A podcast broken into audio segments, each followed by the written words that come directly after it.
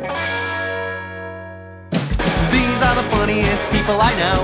These are the funniest people I know. Said improv, riffing, callers, some sketches, characters and interviews, and then some more sketches. Now these are the funniest people you know. Now these are the funniest people you know. Now these are the funniest, these are the funniest, these are the funniest, these are the funniest people I know.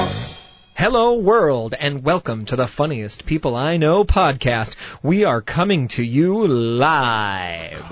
We're not live. La, la, Clor, Cloris. Not live. Cloris. Your name is George hey, Cloris. You got it. Wow, I've been practicing Cloris. that all week to learn the name of the four people who have done thirteen other episodes. This is episode fourteen, everybody. Wow, I'm impressed. Everybody is like everybody except in Georgia. You say, everybody? Sorry, I have a thing against the number fourteen. Wow. But, uh, you know, that's another story for another time. I'm, I mean, no. Not, it's a time. No, I just don't like it. I don't like that number. It's like I'm real, like, biased against it. Is it two sevens? We're here at the Georgia Radio Reading Service. My name is Will Amato, and I'm going to get a PlayStation four Pro for Christmas, guys. That's what I want to ask Santa for. You better be nice. Hey, I'm T J Jackson, and I'm going through a pineapple salsa phase. Yum. So I, specific. Yeah. So specific. I'm George, and a woman once tried to drown me in a bowl of soup. Oh. Oh, man. My name is Lily Blackburn, and I'm wearing my sweater backwards. You definitely are. Yeah. I liked it, Lily. Thank you. Well, folks, uh, T J's I almost got a... died, but okay. Backward sweater wins. George almost got drowned in a bowl I almost of died soup. in soup, but, you know. Lily Who wins. tried to drown you in a bowl of soup? My babysitter. Oh, how traumatizing. Yeah. What were you doing to deserve it? Also, what know, kind of soup? Being mouthy. Chicken soup. Wow, was she ever asked back? Yeah, yeah, no, she was a regular. Yeah, my parents didn't care. Your parents, they were like, you probably did something. They encourage it. T J, I understand you got a list for us. Tell us about your Yay, list, buddy. T J. Yay. I know December has just started, so we're uh, headed toward the holiday season, and I know for some, coming together with the family can't be so great for everyone. I come up with a list of excuses to avoid the family gathering this year. Oh, that's brilliant. Yeah. Nice. That's great. All right, so I divide these up into categories, and we're going to start with the first one, which is illness. Uh, of course, plain and simple, you have a migraine, your pet has cancer, your child has pink eye, or your significant other has diarrhea, and now you just have that on top of a migraine as well. The next is car trouble. That includes tires flat, out of gas, tree fell in the driveway, someone just stole your car completely. Yeah. Out of gas is like the laziest excuse yeah, there is. I just couldn't make it to yeah, the station, sorry. man. Sorry. There's like a leak. I don't know. The next category is house trouble. Your electricity's out, pipe burst, raccoons in the attic, squirrels in the wall, squirrels in the hall, squirrels in your car. Squirrels anywhere. Yeah, squirrels everywhere, anywhere. Uh, sinkhole. So, uh, sinkhole in the yard, explosion in the kitchen, car garage door won't open, house is haunted, you know. House is haunted. Yeah, all those by raccoons. Yeah. And the next category is just acts of God, ones you can't control, like rain, snow, sleet, canceled flights, swarms of locusts, tree, oh, three days of darkness.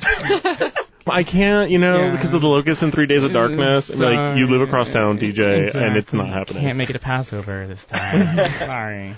And then the last category, of course, is human error. Of course. Like, you lost your car keys, you overslept, forgot to pay the electric bill, you scared Santa off your roof, so now you're Santa, and now you're exhausted from being up all night delivering presents to all the boys and girls. Wow. Thank you, T J. That was great. George, are you going to go to your big holiday extravaganza at the Cloris family this year? No, I'm going to call them and tell them that Santa got diarrhea and ran out of gas, and I had to replace him, and I'm too tired. Or he fell off the roof and died, and you had to come Santa Claus. How morbid. Mm-hmm. It's now time for a segment called Weird News. This actually ties into your list, T J. This is a real headline. Police lock up angry raccoons drunk on crabapple hooch until, until they sober up. Oh, raccoons.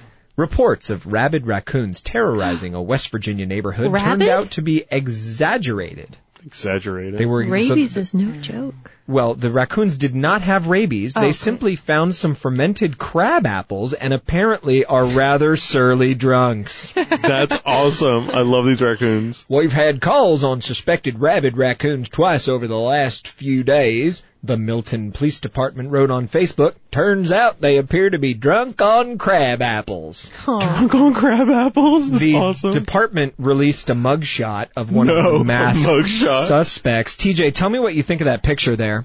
He looks adorable. Oh, nicey. Police recently hauled yeah. in two drunk raccoons.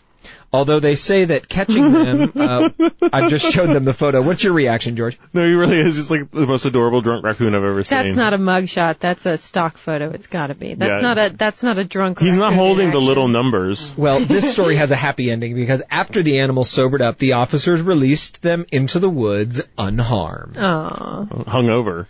And with a bad with hangover. I've got another animal news story. Would you guys like to hear this? I love them. Yeah, yeah. I know you all really enjoyed our frog game. Oh, God. I liked it. I thought it was fun. Totally. No. Well, we've had a lot of emails about it. So this is a uh, little frog news from England. England's frog population could jump thanks to oh, God. thanks to new frog ladders. By installing the amphibian ladders, it enables frogs to get out of the drain and back to their breeding pools and doing what they should be doing and making more amphibians, one frog lover said. Warwick, England. A small group of British conservationists are installing mesh-covered ladders in roadside drains to save trapped amphibians from certain death. The Warwickshire Amphibian Reptile Team, or memorably acronymed WART, Yeah. Oh, my God. hopes that by placing twenty of the rust-resistant aluminum ladders down drains near known breeding pools in England's West Midlands, they can boost the dwindling amphibian population. So frogs just, like, fall into the drains and then can't get back up? They do, and there's a photo here. You can see there's a little frog, and he's Oh, it's a into... frog on a ladder. And, yeah, so they, it's a they, loser with a ladder. They get into the drain, and they, you know, don't make it. And oh, so I mean, that's, think... you know, it's Darwinism, frog buddy. Uh, he looks like he's almost out. Oh, man, struggling. He's trying real hard. So, little happy news from England. And uh, I've got one more. sixty-nine-year-old Dutch man attempts to legally lower his age to forty-nine. Oh, I've heard about this. This How is crazy. How does that work? Media personality Emile Rutteband says dropping twenty years from his age will put him in a luxurious position on Tinder. He's sixty-nine and wants to prove that it's legally possible to be as old as you feel. He filed a lawsuit in the Dutch government requesting that his date of birth be switched from March eleventh, nineteen forty-nine to March eleventh, nineteen sixty-nine. "We live in a time when you can change your name and change your gender. Why can't I decide my own age?" he told the B B C. Wow. Wait, okay, real quick though. How would you pronounce the name E M I L E? Emile? Emile? Okay. What did you say, Will? Emile? That's the okay, best part of this yeah, story. That up. All right, well, thanks, everybody. It's now time, folks, for Defend Your Likes. Get us, George. I did a little bit of digging. First, I went to go call T J out on his first Instagram posts, but they were just so sad. I, I couldn't subject us to seeing them.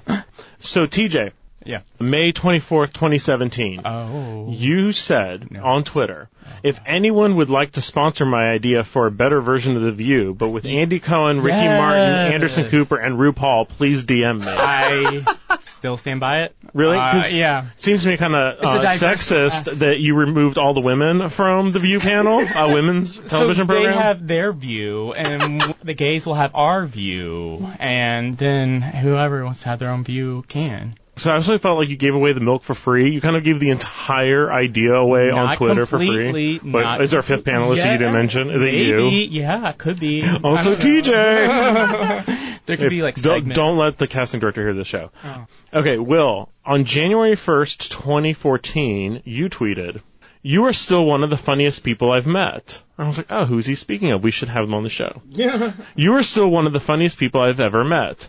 My New Year's Eve kiss was a speckled dash hound called Mickey." What does that mean? Who was I tweeting at? I have no one. No one. This is all you posted. It was in the middle of the afternoon. And I thought, oh, he must be still wasted, right? No, because only thirty minutes earlier you had said, "I just made Philly cheesesteak tacos with my dad, inspired by those crazy egg rolls we saw on Diners, Drive-ins, and Dives with Guy Fieri."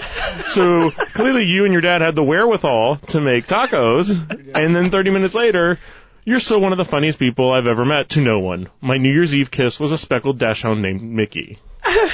I think the point of that post is that I didn't and still don't really understand Twitter. I think that is a true statement. I think we're all still figuring out, like, what, wait, what year was that? That was twenty fourteen. Oh, never mind. Okay, never mind. I probably meant to tweet at somebody who made me laugh about their New Year's kiss. Now, I can tell you, Mickey is a speckled dachshund. He lives with my family, and he's still kicking, little miniature dachshund, and I imagine... So you I, know who that is? I do know who okay. Mickey is. So he was a good kisser. He kissed back.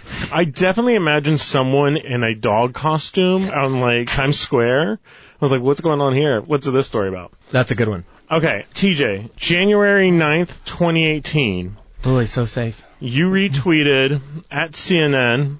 Yeah. Read Oprah Winfrey's rousing Golden Globe speech here.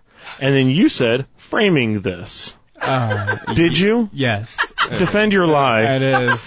Did you frame room. Oprah Winfrey's rousing Golden Globe speech? Y- y- yes. I think you're lying. Mm, I, nope. I, really, is he lying? That's he looks like lying. He's lying. No, I, I have it in my room. That's yeah. the I haven't I, written down my response yet, and I'm uh, making so it up on the spot I base. I did have relations with that tweet, and it's on my wall. That is disgusting.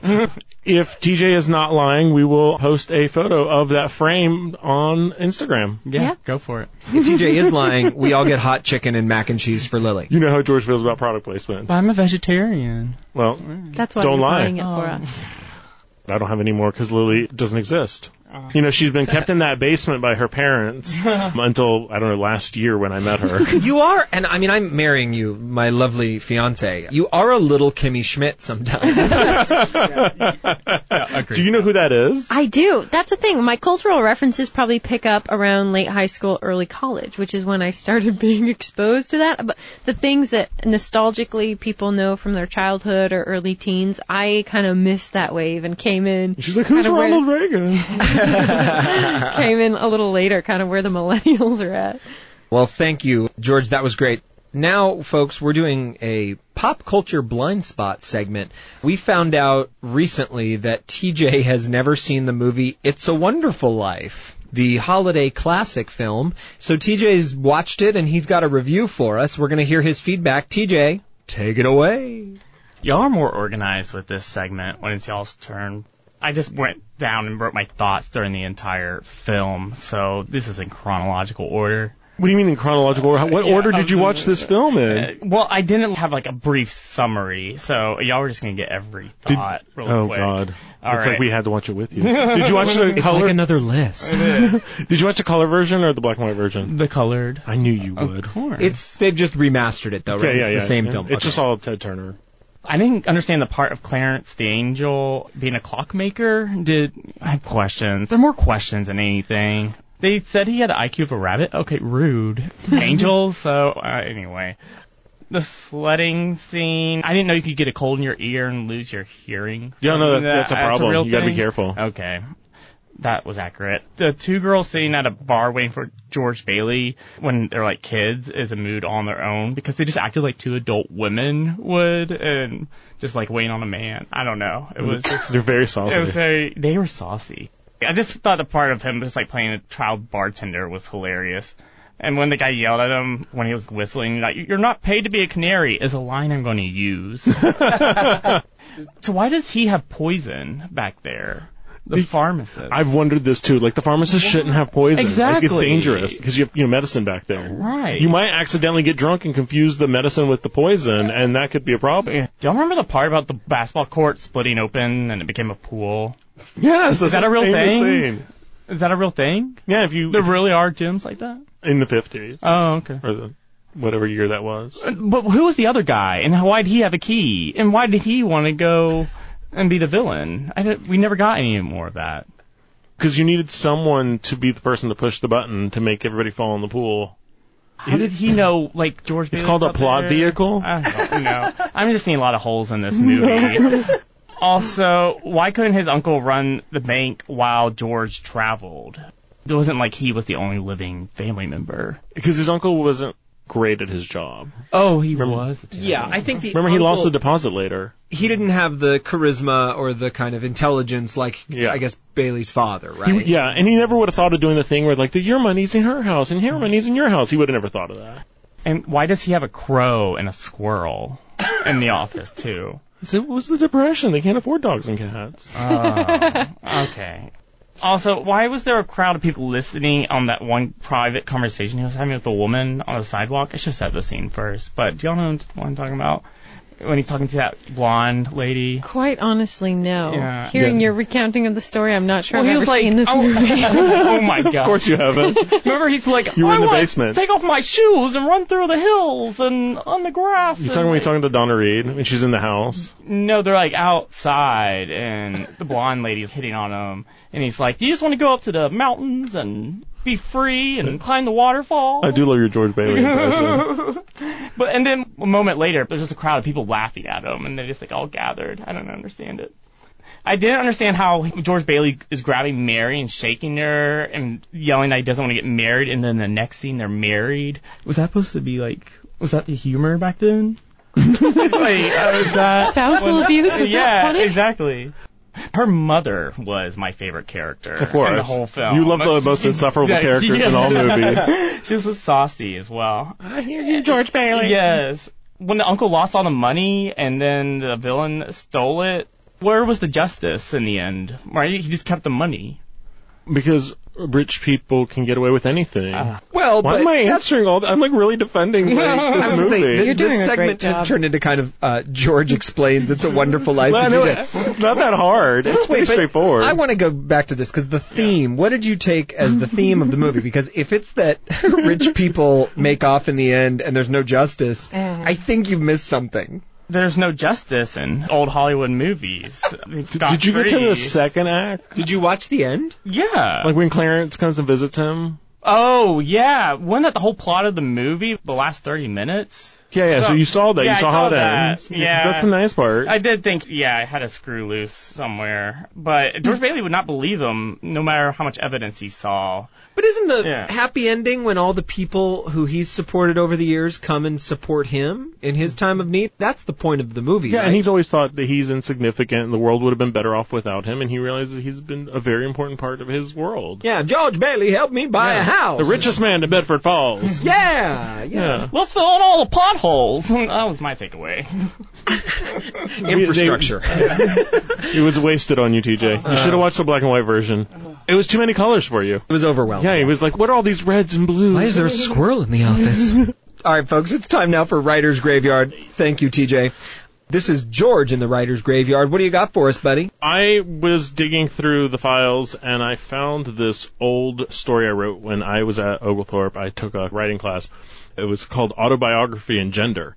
And I just wrote these stories about my friend Mandy. What a about, weird B S topic. You were writing short stories from a personal point of view. This is something I've actually thought about for a while, because when I was in college, and I felt like there were so many gender studies classes, except they weren't gender studies. They were like religion and pop culture and gender, yeah. right? They would sort of just put and gender, gender after everything, and then you could minor in and gender. Pretty much. You know, liberal arts. It was a good class, though, and it was one of the best writing professors I ever had. And she definitely points out to me later that this piece is overwritten. So this is an overwritten short story. It's quite long, but it is called Matchmaker. And it's about my friend Mandy, who you guys know as Crazy Mandy. This is about when we first met in the eighth grade.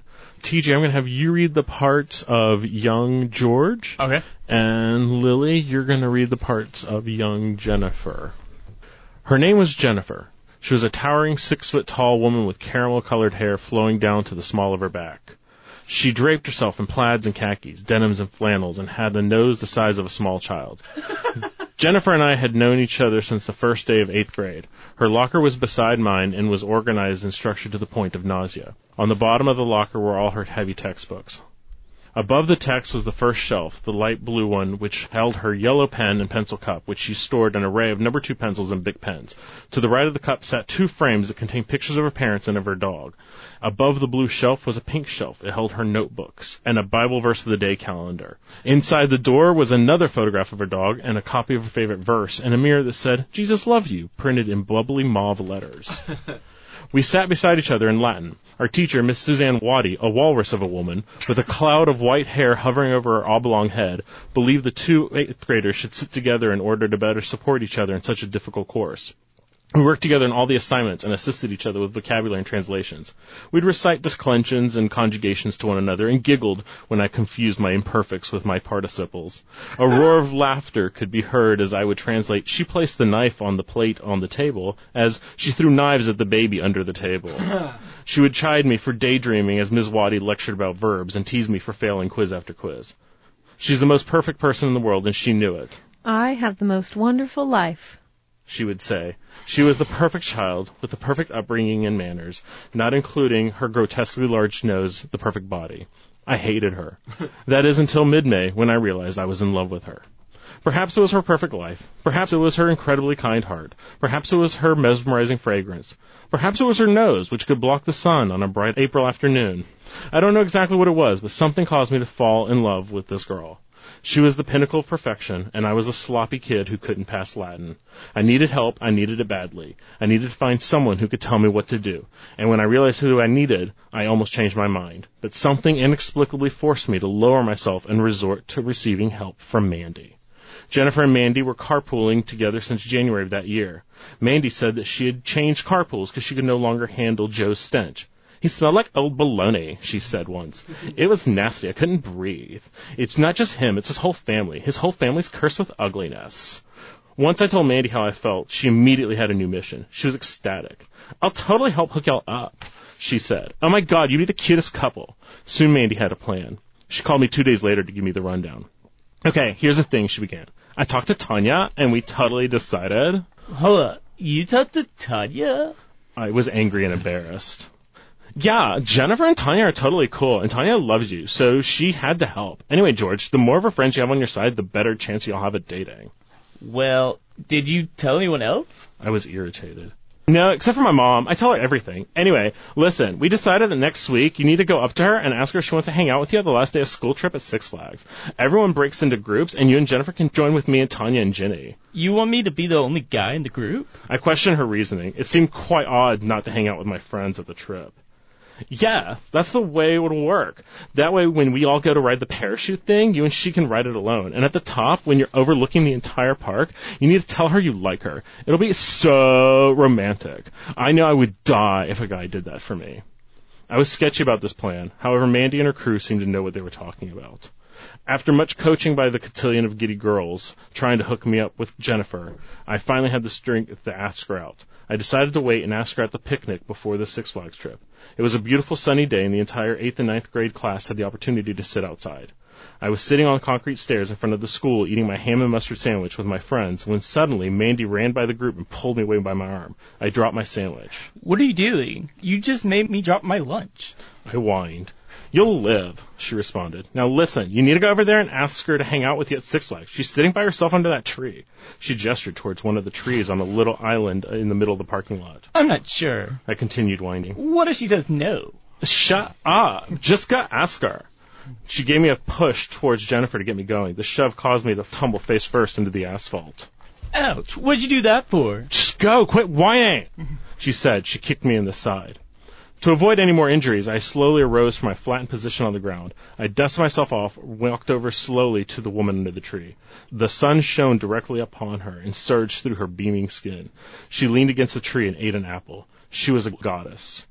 I finally reached her in the island in the middle of the blackness. I stood above her and watched her in the shade of the tree. I squinted my eyes to block the sun. I felt as if I was standing upon holy ground. I should have removed my shoes. I tried to speak, however words wouldn't form. She had overpowered me. I could no longer move or speak. I was paralyzed by her beauty. Finally, my silence was broken. "How may I help you?" she asked. Well, um, well, you see, I was kind of wondering, um, how are you doing?" I didn't have the courage to continue. "I'm okay. How are you, George?" Yes? I responded. She lowered her brow in confusion and disapproval. She began to speak, but I stopped her. I was wondering if you would maybe, if you want to, kind of hang out with me and some people at Six Flags on Friday? If that's okay with you, and you don't have any other plans, that would be great. I said. No. It's the last day of school, and I want to hang out with my friends. She explained. Well, we will be hanging out with your friends. I plan on hanging out with Mandy and Ginny and Anna and Tanya. They're not my friends. I want to hang out with my friends. She explained again. Well, okay then. I was just asking in case you wanted to because I thought they were your friends. I know you and Mandy carpool together and you and Tanya hang out sometimes, so I thought they were your friends, but that's all right. I don't mind. I'm probably not even going anyway. I was just checking to see. Okay, well, thanks anyway. She interrupted me. All right, well, uh, bye. I began to leave the island of despair. Oh, by the way. She yelled to me. I quickly returned. I heard you liked me, but I don't like you, so don't even think about asking me out, okay? With that, she returned to her apple, and all was silent. I told Mandy what happened, and she was angry, yet comforting. She sucks anyway. I didn't ever see you two together. You're nice, and she's a snob. I was confused, but had no desire to attempt to decipher the female mind anymore. And then turned gay. And that was the last woman you were ever interested in. I wouldn't go that far, but it started a trend. Well, I'm taken with that. There was a lot of dialogue in that scene, and trying to have that be a narrative is less interesting than... Do you see what I mean? Like, you were already kind of a screenwriter even back then. Yeah, yeah. And I don't think any of those characters were inherently interesting or well-rounded or well-spoken. There was so much dialogue in it. And also, the inside of the locker was so specific. So specific. I mean, the editor in me is like, let's half a page, you know. I wanted to cut and cut and cut and rewrite, but I felt like there was a gem of teenage angst in there that I had forgotten. I found this, and I was like, oh, hell. It I forgot this story. Like, I didn't even remember this happening. I forgot that this is how we became friends. I couldn't stand her until she tried to play matchmaker, and I was like, ah, I guess this girl didn't suck as much as I thought she did. And then yeah. we became friends for twenty years. Well, and I guess as an adult, it is funny to be in that world where, well, she said, but he said, but he said, because it feels so real in the yeah, moment, yeah, right? Yeah. And then I think you get older, and you just wish people would be quiet. All that pent-up stuff, like I'm remembering how many phone calls there were about the Six Flags trip and how many people were involved, and I imagine now that we'd be just like a thousand people on Snapchat trying to figure this whole thing out, and it's just not that serious, right? And it was also a terrible plan. I know, how did Mandy get her facts so wrong? It was so bad, such so a bad idea at yeah. matchmaking. I remember we went to Gatlinburg on a band trip, and I got stuck with Zaretsky. What's a Zaretsky? Good, good question. He was just the kid that kind of was... He always wore Hawaiian shirts. He was a heavier guy. He was just annoying. He wasn't the victim, though. He kind of brought a lot of it on oh, okay. himself. It wasn't like he was just the nerdy kid. But anyways, we had a great time. But everybody else paired off so they wouldn't have to be with Zaretsky, and I was too nice, and I spent the day with Zaretsky. But we've been friends ever since. I spent the whole day with him, and it was great because we didn't have to be in a big, stupid group and all that stuff. So you're so cool with this guy? Zaretsky, if you're listening, give us a call. And folks, believe it or not, we've come to the end of another episode. So that does it for us. We are... broadcast on Saturdays on the Georgia Radio Reading Service, and the podcast is available Sundays on iTunes, Spotify, Google Play, or you can ask Alexa to play The Funniest People I Know. Rate, review, and subscribe. Tell a friend about the show. You can get us on Twitter and Instagram at Funniest People I Know, or email funniestpeopleiknow at gmail dot com. Have yourselves a hilarious week.